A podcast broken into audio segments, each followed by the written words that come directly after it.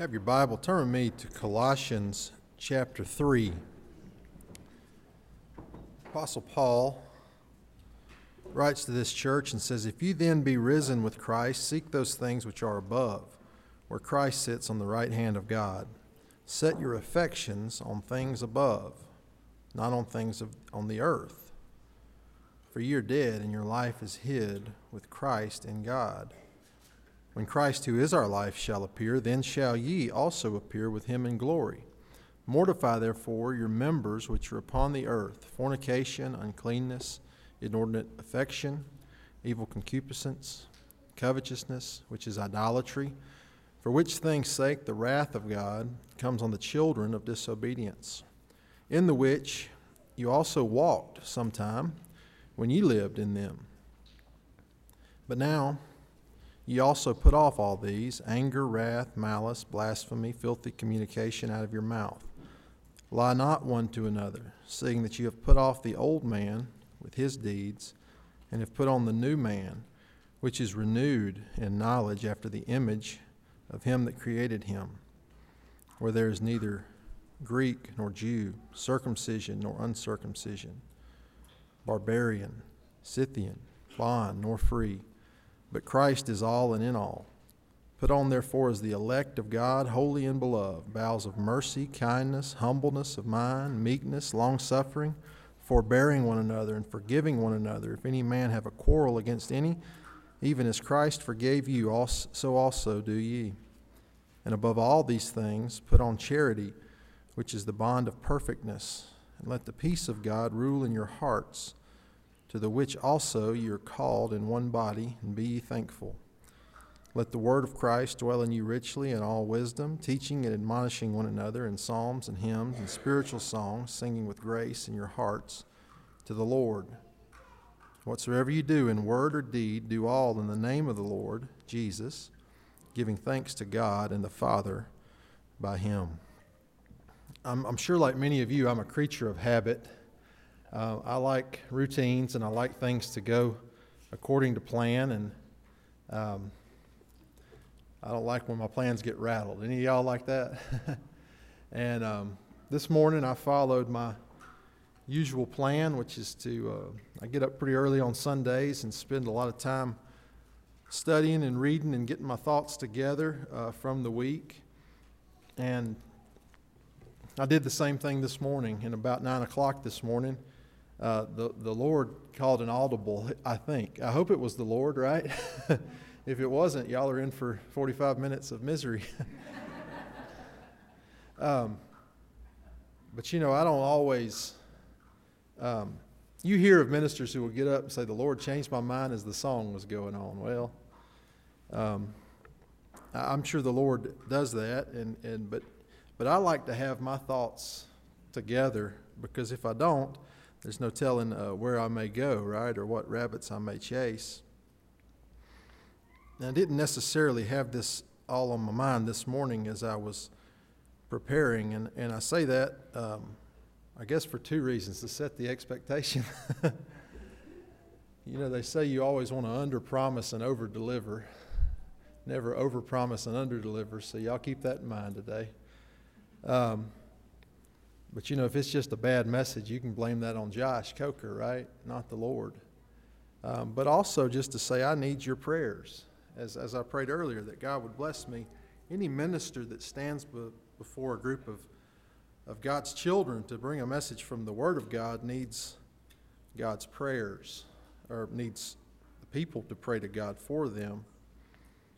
And um, I love how the last song that Brother Joshua selected ends by saying, Set our affections above. And the verse that my mind had gone to this morning uh, started this morning about 9 o'clock. I started thinking about verse 2 of Colossians chapter 3 that says, Set your affections on things above, not on things on the earth. And so maybe that's the Lord this morning confirming uh, what we need to look at today. You know, last week we looked at Romans chapter 12, verses 1 and 2, where Paul says, I beseech you, therefore, brethren, by the mercies of God, that you present your bodies a living sacrifice.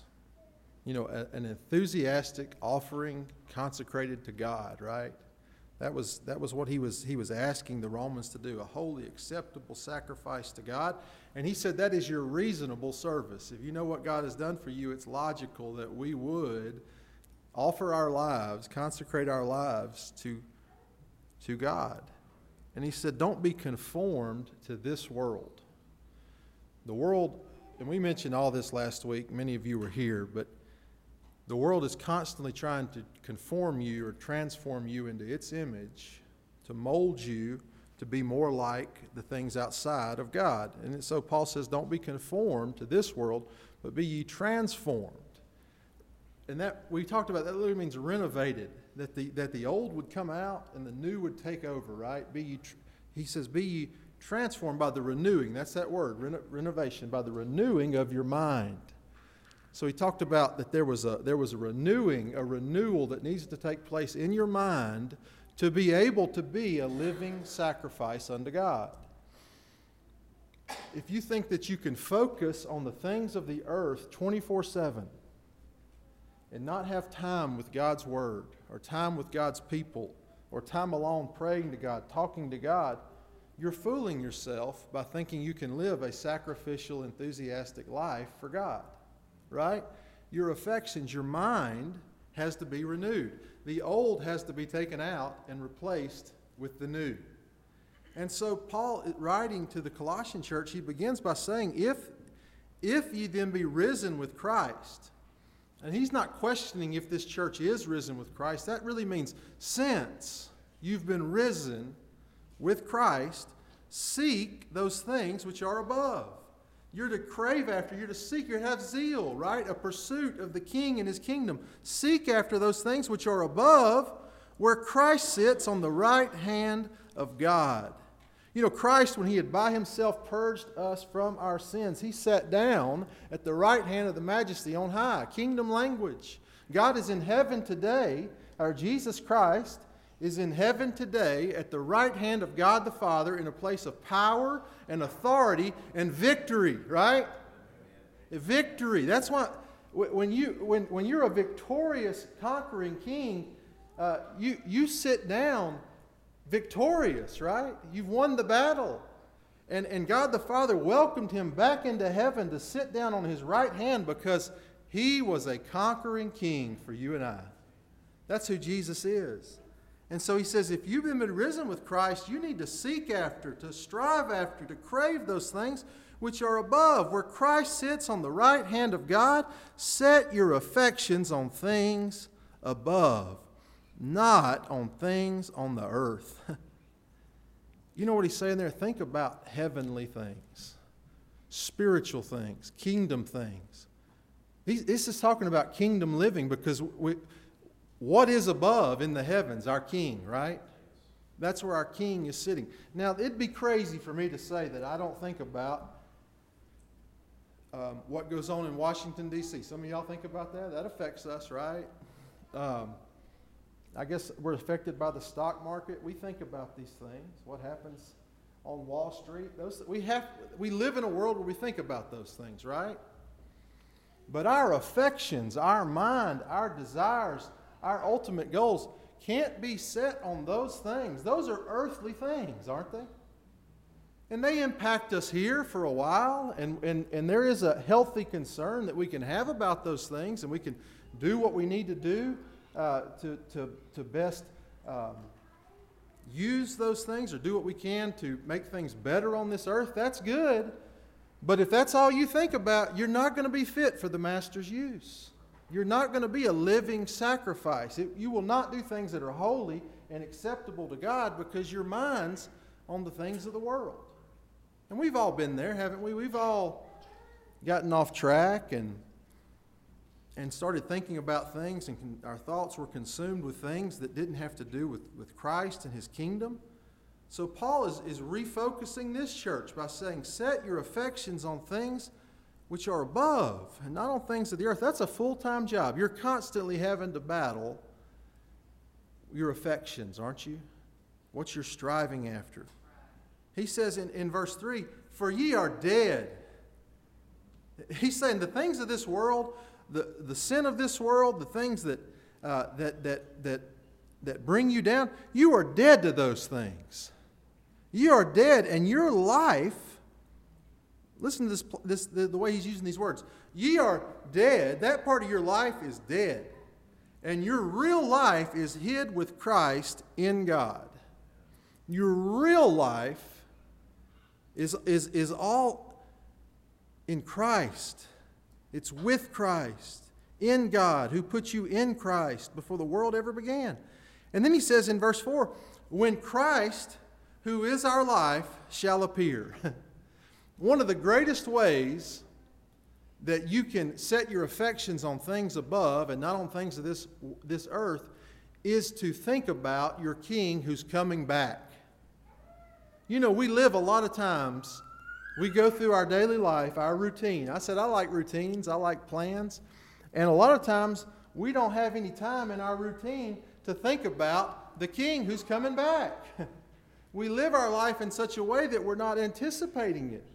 We're not thinking, maybe when a loved one dies, isn't that very comforting when somebody close to you dies to think about Christ coming back for them? Um, when things are really bad, when it looks, you know, there's wars or there's famines or there's whatever, upheaval in society, you start thinking a little bit more about one day Christ is coming back, right? But why is it so hard for us on a daily basis to think Christ is coming back? today could be the day. Y'all know today could be the day that Christ comes back. um, you know, I'm afraid going back to prosperity, we talked about a few weeks ago, we have it so good here that we don't think about our King coming to get us to take us somewhere better.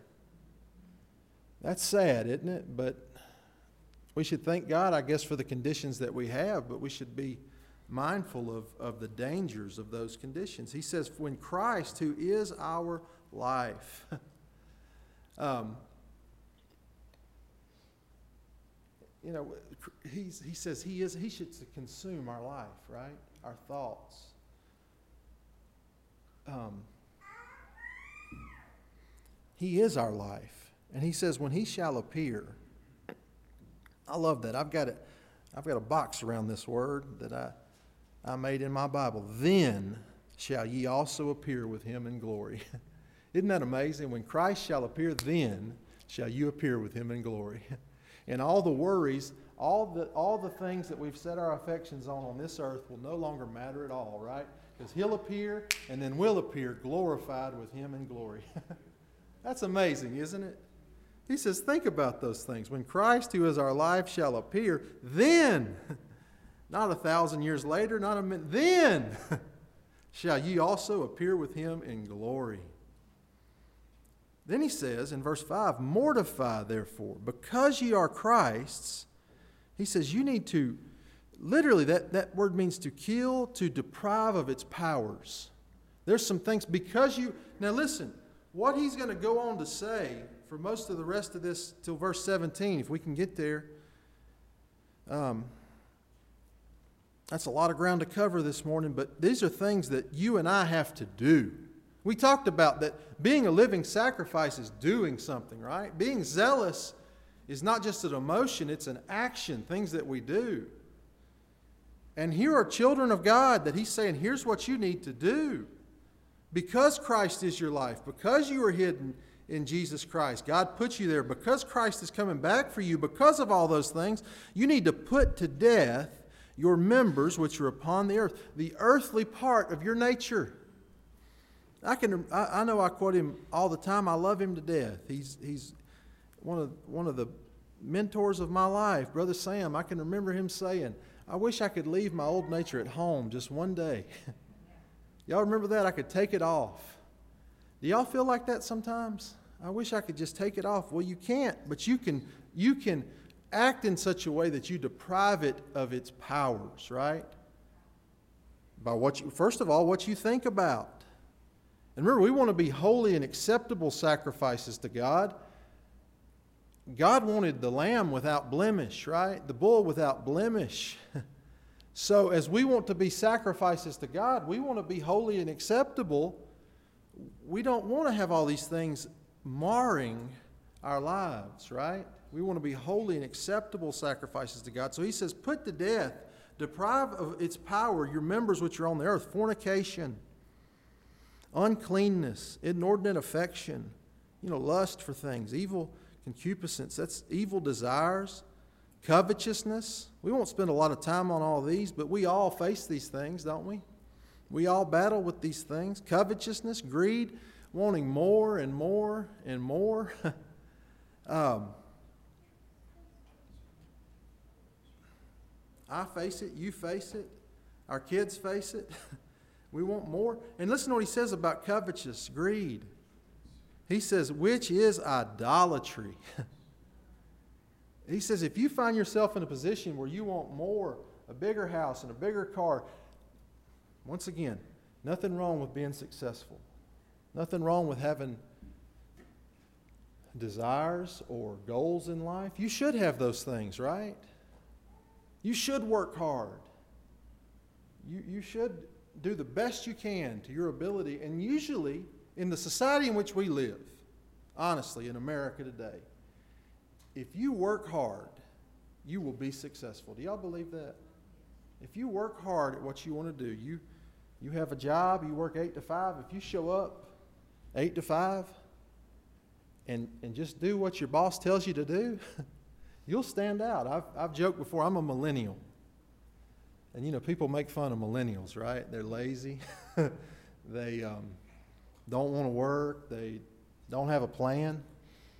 I've told people that's one of the biggest blessings of my life is being a millennial. Because I don't really have it together, but I do have the ability to show up and just work a little bit. And if you do that, you'll show out. Guys, I'm telling you, young people, if you'll just show up. Now, listen, you might want to go above and beyond, but if you'll stand out. but in America, you know, greed is a sneaky sin, and wanting more and more and more can get into your life and take over. And, and Paul says that is idolatry. You begin to worship your things more than God. And he's warning them about this. He says, For which thing's sake the wrath of God comes on the children of disobedience. Now, ultimately, in one sense, God's going to come back and deliver his wrath upon those that do not know the Lord, right? That's going to happen. But you also, I want you to know that God can deliver wrath to you if you are in disobedience, can He? Think about Jonah. Jonah was in Jonah was a child of God, a prophet of God, sent to preach from God, right? A message to Nineveh. But he was disobedient, and God had a way to get his attention, didn't he? He says he cried out from the, the belly of hell. He was in a living hell because of his disobedience. So we may yes, ultimately, because of these inordinate affections and these lusts and these things, that the wrath of God is coming upon people who are not in Christ, who are not chosen of God. But listen, God can. God can display his judgment on, on his children who are disobedient too, right? And I don't want that. I don't know about y'all, but I don't want that. he says this in, in the which he also walked sometime when you lived them. You know, Paul told the Ephesians that we all had our conversations in times past, desiring the, the, the fulfilling the desires of the lusts, and we're disobedient. Here he's saying almost the same thing, in which you also walked sometime when you lived in them, when you did the same things, you had the same habits, you had the same addictions. Can anybody testify that they've been in that position before and the Lord rescued them from that? That's our kind of God, isn't He? He takes people who have these evil desires and people who, who are given to fornication and uncleanness and covetousness and greed and all sorts of, of disobedient things, and He rescues them from that. That's our God. Then he gets to talking about the renovation. Remember, to be a, to be a living sacrifice, we have to renew our minds. We have to take out the old and bring in the new. That's something that we have to do. He says, But now ye also put off all these things. He's going to list more things anger, wrath, rage, malice. You know, that malice is ill will towards each other or to other people. Blasphemy against God, against your fellow man. You can slander your fellow man. That hurts, doesn't it? How many times have we said something about someone else to make ourselves feel better? That's, that's slander. Filthy communication out of your mouth. See, the Lord is concerned about what you say, not only what you do, but what you say, right? He says you need to put off all these things. You need to take them away, rip them out. Remember, we talked last week about my kitchen, right? If somebody just ripped out all the cabinets and all the stuff and they just left it there, that'd be part of a renovation, right? A renovation is getting rid of the old and putting in the new. Well, here he's talking about that part where you come in with the sledgehammers and the and the saws and you rip out the room, you rip out the old stuff to bring in the new, right? He's saying, put all these things away, rip them out of your life anger, wrath, malice, blasphemy, filthy communications. Lie not one to another. Seeing that you have put off, that is to, to put away, cast off that old man with his deeds. When, when Paul talks about being not conformed to the world, but being transformed into the image of Christ by the renewing of your mind, the renovation of your mind. That's what he's talking about. You got to cast all those things away. And it's not good enough just to cast all those things away and leave it at that. I don't remember exactly what it was in, in, in one of the Gospels, the man who was, the, the demons were cast out of him, but he didn't fill his life with anything else. So worse things came, come back to him, right? You've got, not only do you have to to get rid of those bad habits, you got to replace them with good habits or you'll find worse habits. Is that you ever seen that as true? So he says you need to you need to take all these things away. Don't lie one to another. Because you're putting off the old man with his deeds, the old way that you used to live, the old desires that you used to have. And he says, and have put on. that you have that, that word means it's like clothes, right? That you have you have a garment that you are that you are in, that you've closed yourself. One of the definitions is to sink into. This is something that you need to. Y'all ever have you, you got a pair of pants or a suit or something that you can just sink into? It's comfortable. He's saying get comfortable with this because this is the way you need to live if you're going to be a living sacrifice. Does that make sense this morning? you, need to, you need to sink into these things. Clothe your, yourselves, put on the new man. That's the new part of you, which is renewed. There's that word, the renewing of your mind, which is renewed in the knowledge after the image of him that created him. Not only do you have an old man that desires the things of this world, that, that, that seeks after anger and malice and, and, and blasphemy and the things of this world. Yeah, we're all dealing with that, but praise be to God when He resurrects your heart when you're born again, this vital salvation that comes directly from the Lord Himself through the Holy Spirit, you are given a new nature. And for the rest of your life, you are battling those two natures, right? It's a constant battle between those two natures. You've got the old man and the new man. That's what he's talking about. And he says you need to you need to put off the old man and put on the new man, which is renewed in the knowledge after the image of him that created him. So you've got this old man that we talked about this last week, where Adam was created in the image of God, but after Adam sinned, we read, and I think last week I said Genesis 4, I believe it's Genesis 5, I may be wrong today. but where, where Seth was born in the image of Adam, right? And so everyone that has been born since the sin has a marred image of God it's, it's, it's not only not, you don't have the perfect image which Adam had of God, right? It's marred, it's stained with sin, it's in the image of Adam.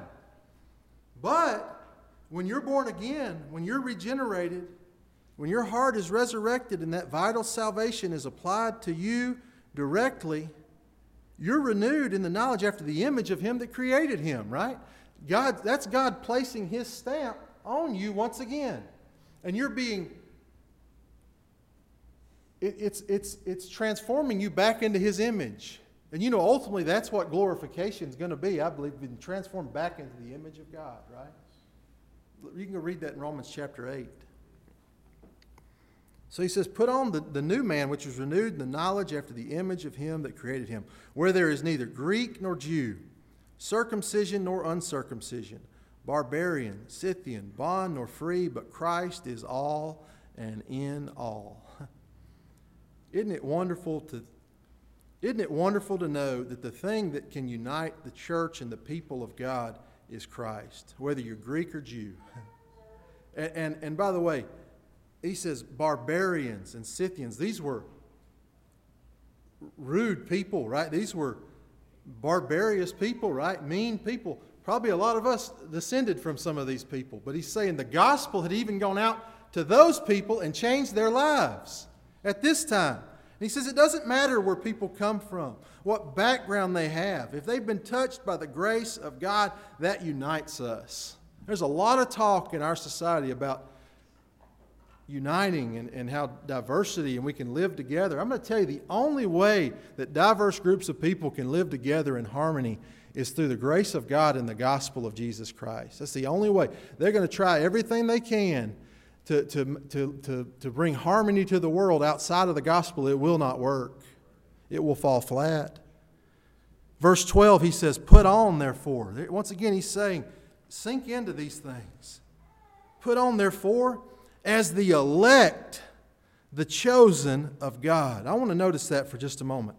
Paul is appealing to election to motivate them to do these things, not only to to get rid of the things that were hindering them. But when he's going to start talking about, here's the things you need to be doing, here's the way you need to be living, here are the, uh, the, the things that you need to be filling your life with, he says, put on as the elect or the chosen of God. He's, a, he's appealing to election to motivate them, right? Um, you know, people who believe in grace, grace believers, and that's what we are. We believe in salvation by grace alone at this church, right? 100% from, from, uh, uh, from your salvation from beginning to end is all by the grace of God, period, right? That's period. I love that doctrine. That's why I'm, a, that's why I'm an old Baptist. I'm, I'm not an old Baptist because y'all sing very good. Y'all sing good. I'm not an old Baptist because we're going to have good food at 12 o'clock. There's good food. I'm an old Baptist because I believe that old Baptists are the ones who are sticking to the truth of grace alone for salvation. That's why I'm an old Baptist. And you know, you can read in old primitive Baptist papers about people who will, um, they would say they were preaching to people to sit on the stool of do nothing. if y'all read some old papers, you'll, you'll hear that. And they've been, uh, uh, people have accused not just primitive Baptists, but any grace believing church that preaches the grace of God alone, they will accuse them of preaching a doctrine that, that tends to make people less zealous, right? And not want to do anything. Well, that's just, that's, listen, now there are old Baptists that don't do much, right? There's some we ain't seen in years. I don't know what they're doing. um, and you could get that way too, couldn't you? Um, but the grace of God, the elect, and by the way, election, the electing grace of God is all your hope for salvation, isn't it? It's because of the electing, all, all the benefits of the covenant, whether it be redemption or regeneration or sanctification or glorification, whatever it is, all those benefits flow to you because God foreknew you and chose you, elected you, and predestinated you, right? a group of people that no man can number. More than the, the sands of the, the sea, or the stars of the sky, of every kindred nation, uh, every race, every blood, every tongue. A, a, great group of people, but why can those people be saved? It's because it all started with God's choice, right? And to say that that would, would hinder someone's motivation or hinder someone's zeal and, and maybe it has, but if it has, it's not with the message of grace, it's with the individual, right? If you've ever found yourself in a, in a place or in circumstance where you're not zealous, you don't, you're not living enthusiastically towards God, you're not living as a sacrifice to God. You're not offering your life to God. We've all been there. I've been there. You've been there. Everybody's been there. We're dealing with that old man, right? And he wins from time to time. If you've ever been there, it's not because the message of grace isn't motivating you, it's because something's wrong with you. Because if you go back to the Bible over and over, whether it's Peter, whether it's Paul, they are motivating people with the doctrine of election. Paul would tell the Thessalonians, I think in 2 Thessalonians chapter 2, maybe, I don't know, maybe, I don't remember what verse it is. He says, he says God has chosen you unto salvation. through sanctification of the Spirit. He says when the, in 1 Thessalonians 1, when the gospel came to them in power and demonstration of the Spirit, he says, Brethren, I know your election of God.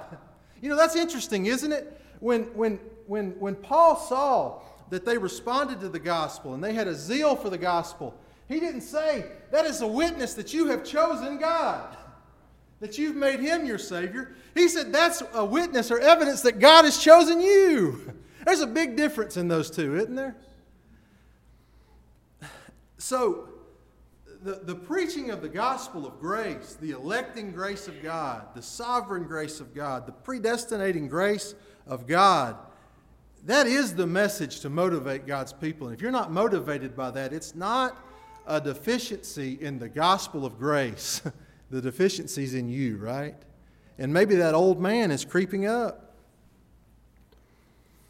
he says, Therefore, as the elect of God, holy and beloved. He, he continues, sanctified, set apart. That's what holy means, for sacred use. Now, these people by nature were just like all of us, wicked, right? By their nature, opposed to God. But he says, because God has chosen you, because of the election of God, you are now holy because you were beloved. when Jesus came out of the waters of baptism, the, the voice thundered from heaven that said, This is my beloved Son. I am well pleased with this Son, right? Now remember, your life is hid with Christ in God. When God looks at you, he, he doesn't see your faults and your failures. When He looks at you in judgment, you know what He sees? That's my beloved Son, in whom I'm well pleased. Isn't that amazing? He says, You are holy and beloved. And because you are, he says, Put on, therefore, because you're loved, because you are chosen. He says, That's why you need to start sinking into this kind of lifestyle, right? Because of what God has done for you. Paul's not, Paul is, is not saying, Do these things to see what God can do for you. He's saying, do these things because of what God has done for you. And, and I believe this is, this is part of that holy and acceptable sacrifice that God wants is to act like this. He says, Put on, therefore, bowels of mercy. That, that means have a heart of compassion for people, pity for people, kindness, is there anyone in the house today that wouldn't want people to be a little more kind to them? you may struggle with being kind to somebody else, but you want people to be kind to you, don't you? To, to look out for, for other people's goods, for the, for the good of others, have goodwill towards other people. Kind, humbleness of mind. You know, you know what that means? That's, that is, humbleness of mind is really to have a, a, a, humble opinion of yourself, right? A sense of your inability and your failings. you need, see, you need to understand how weak you are to understand how great God's grace is, don't you? You know, I think I, I looked it up this morning. um, right before we left, the self self help or um, the uh, self esteem. That's the word I'm looking for. Movement, and it said it was started in 1970. But you know, there's a lot of psychologists and people that will say you really need to think about the good things that you have, right? How great you are. Build people up. Now, listen, because of the grace of God, we've been given good qualities, right? And we should honor those gifts. And it's not, it's if you see something good in somebody else, if somebody is being kind or merciful or helping their neighbor or helping their church member, it's okay to point those things out, right? And build each other up. We're supposed to do that, right? But just to say by your very nature, you need to have some self esteem, that's, that's contrary to the, to the gospel of God, isn't it? That's contrary to the Bible. The Bible's very plain about who we are by nature. And so he says you need to have some, some, some humbleness of mind. You need to understand who you are, your littleness, meekness. Um, you know, people will say things like meekness is not weakness and meekness is power under control. One of the definitions of, of meekness is, is submission to the divine will without murmuring. Y'all can go look it up today. Being submitted to God's will for your life without complaining.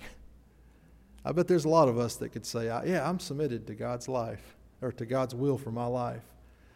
But how many times have we complained about what may come through that, right? I was thinking about that for me. Um, believe it or not, I grumble about things. I mean, we all do, don't we? God doesn't like that, by the way. Um, but you know, if there's a, maybe there's a, let's here's an easy example. There's a church member not coming to church. That'll make a pastor. I've had pastors grumble to me about church members that aren't coming to church. Um, you know, I was thinking this morning on the ride over here if I'm really meekness, submitting to the will of God, I wouldn't murmur about those people. I would thank God that He's called me in my life to minister to those people. See, I'm, I'm, I'm being honest with y'all today. I don't all have it together. Don't y'all like to be honest? I, I prayed during our prayer about a church family. I'm glad to have a family I can be real with. I feel like that here. So be, it's, it's meekness. Think about this. Jesus when he said to come unto me, either uh, labor and are heavy laden, in, in Matthew chapter 11, the end of that, 28 and 29, he says, For I am meek and lowly. Y'all remember that? But yet, in the Garden of Gethsemane, you go on a few, maybe Matthew 26, I believe it is.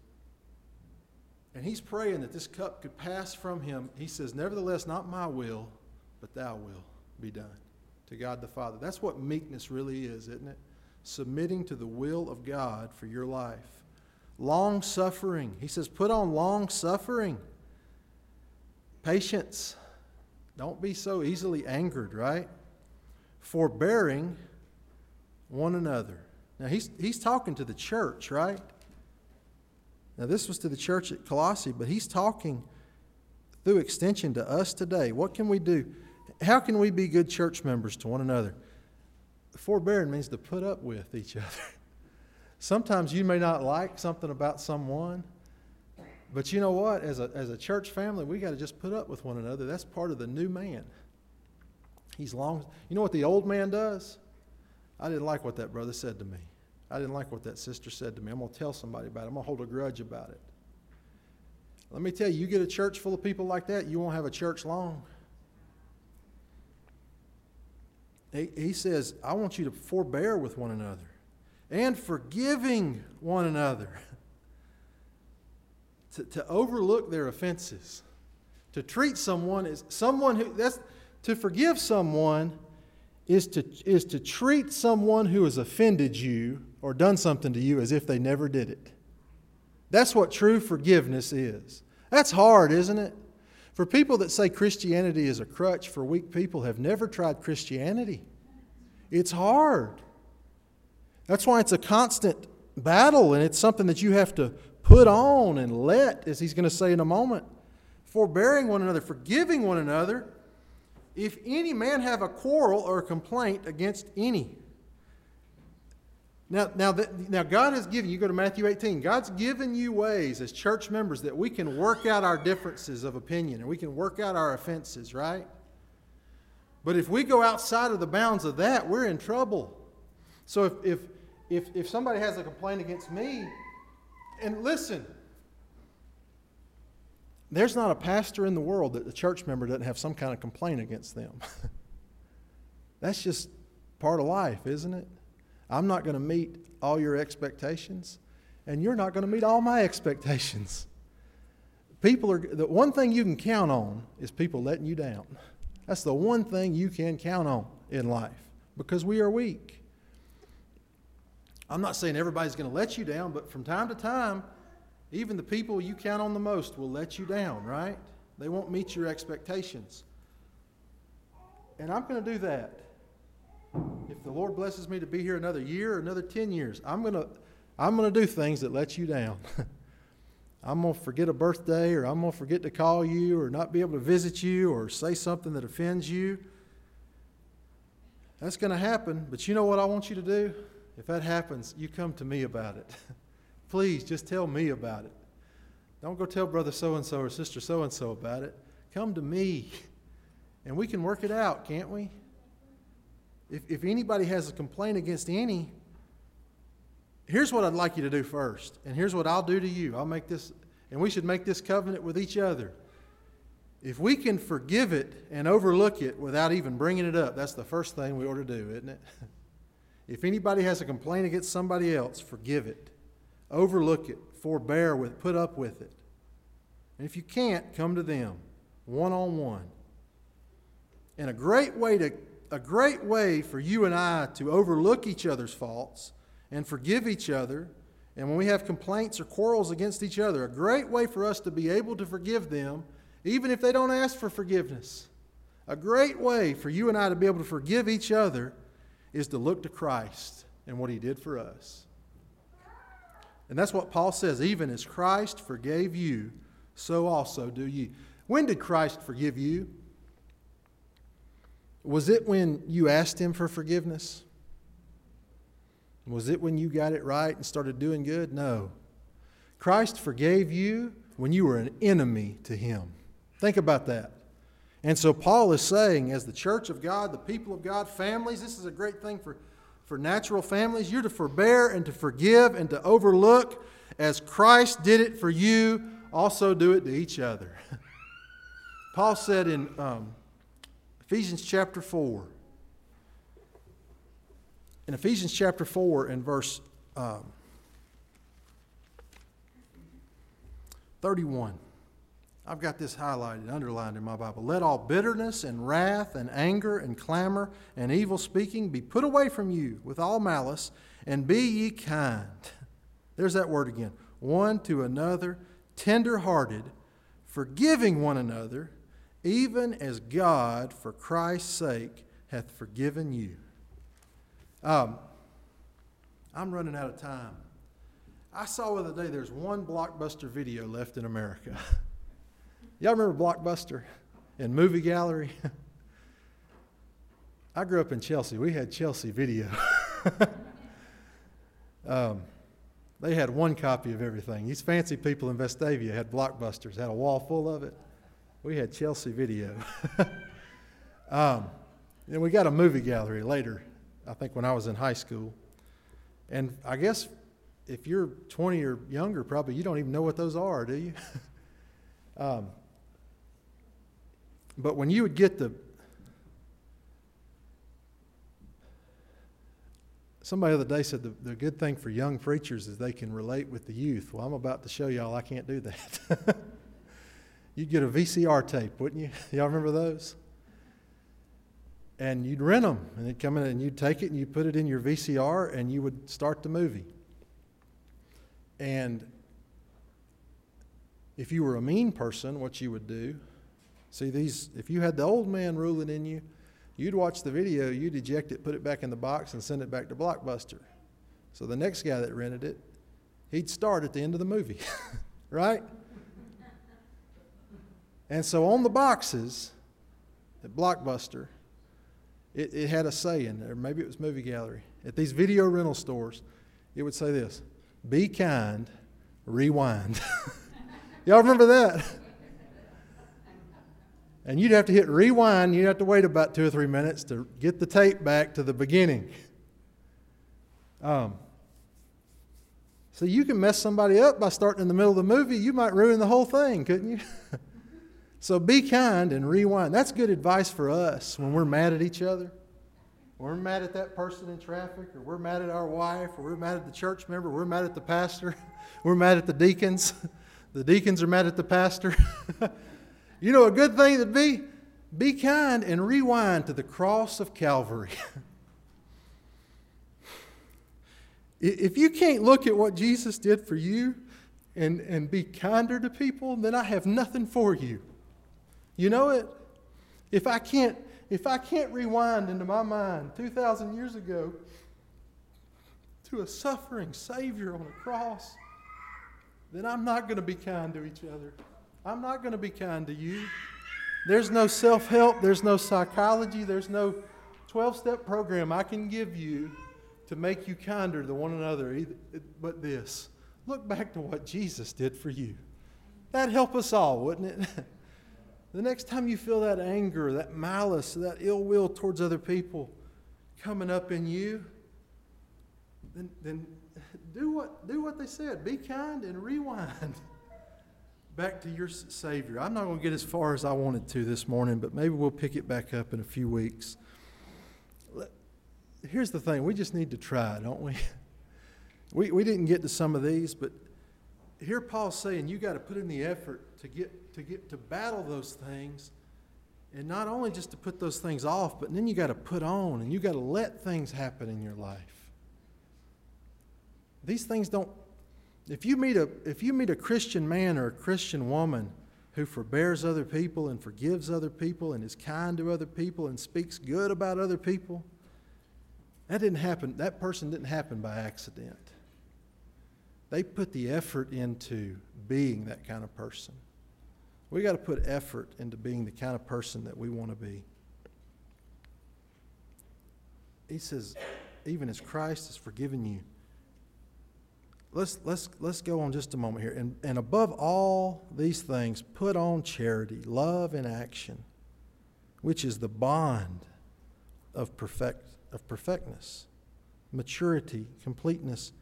If, if we want, as a church, to be bound together, right, then we got to love each other, love in action. And let, let, that word means allow you know, some people, some people act as if if God's people are robots, right? That God's, when you're born again, you're just going to become real holy and, and these things will come easy to you, right? And you'll live righteously. No, the Bible is contrary to that. Paul's constantly saying, you better do this or allow this or put in the effort to do this. So he's saying, allow. Listen to what he says to allow. Maybe some of us aren't doing that allow the peace of God to rule in our hearts. That, that word rule means to govern or to be an umpire, a referee. Now, we all got a quarrel against referees, don't we? Depending on which team you choose, you pull for. It's either a good call or a bad call, usually based on which team you pull for, isn't it? But what he's saying here is the peace of God, that, that drama free life, the tranquility that comes with having peace and resting in God. He says, let that be the umpire or the referee in your life. Let that call the balls and strikes in your life. When, when, when, you, when you're facing a situation or you're getting yourself into something, you need to ask yourself let the umpire, the governor of the game, say, is this going to hinder the peace ruling in my heart, or is this going to add to the peace ruling in my heart? That's what you got to ask. He says, Let the peace of God rule in your hearts, to the which also you are called in one body.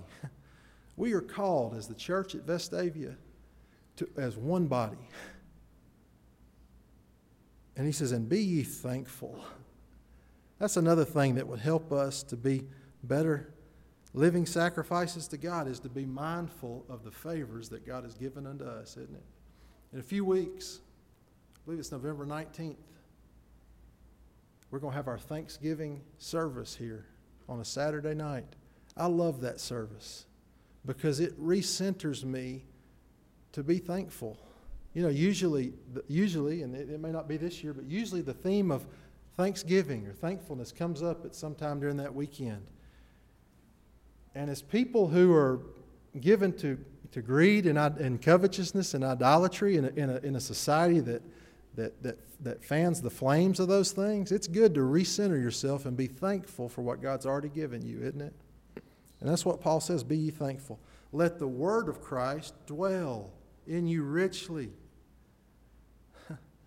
Let the word of Christ inhabit your thoughts and dwell in you, teaching and admonishing, instructing one another in psalms and hymns and spiritual songs, singing with grace in your hearts to the Lord, and whatsoever ye do. Now, listen, this is the call on us as Christians. Whatsoever you do in word, whether you say it or in deed, whether it's an action you take, do all in the name of the Lord Jesus, giving thanks to God and the Father by Him. See, the way we worship God, the way we sing our, the way we praise God the Father for what He's done to us is by glorifying the Son who He sent for us. Y'all understand that, right?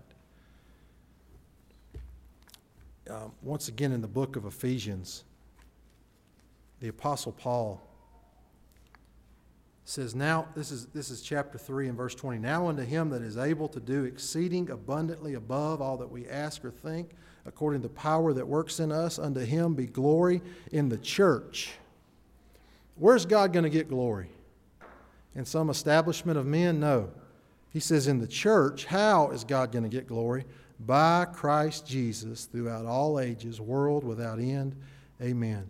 When, when Paul was saying that you should be a living sacrifice, holy and acceptable unto God, you know what kind of sacrifice is holy and acceptable to God?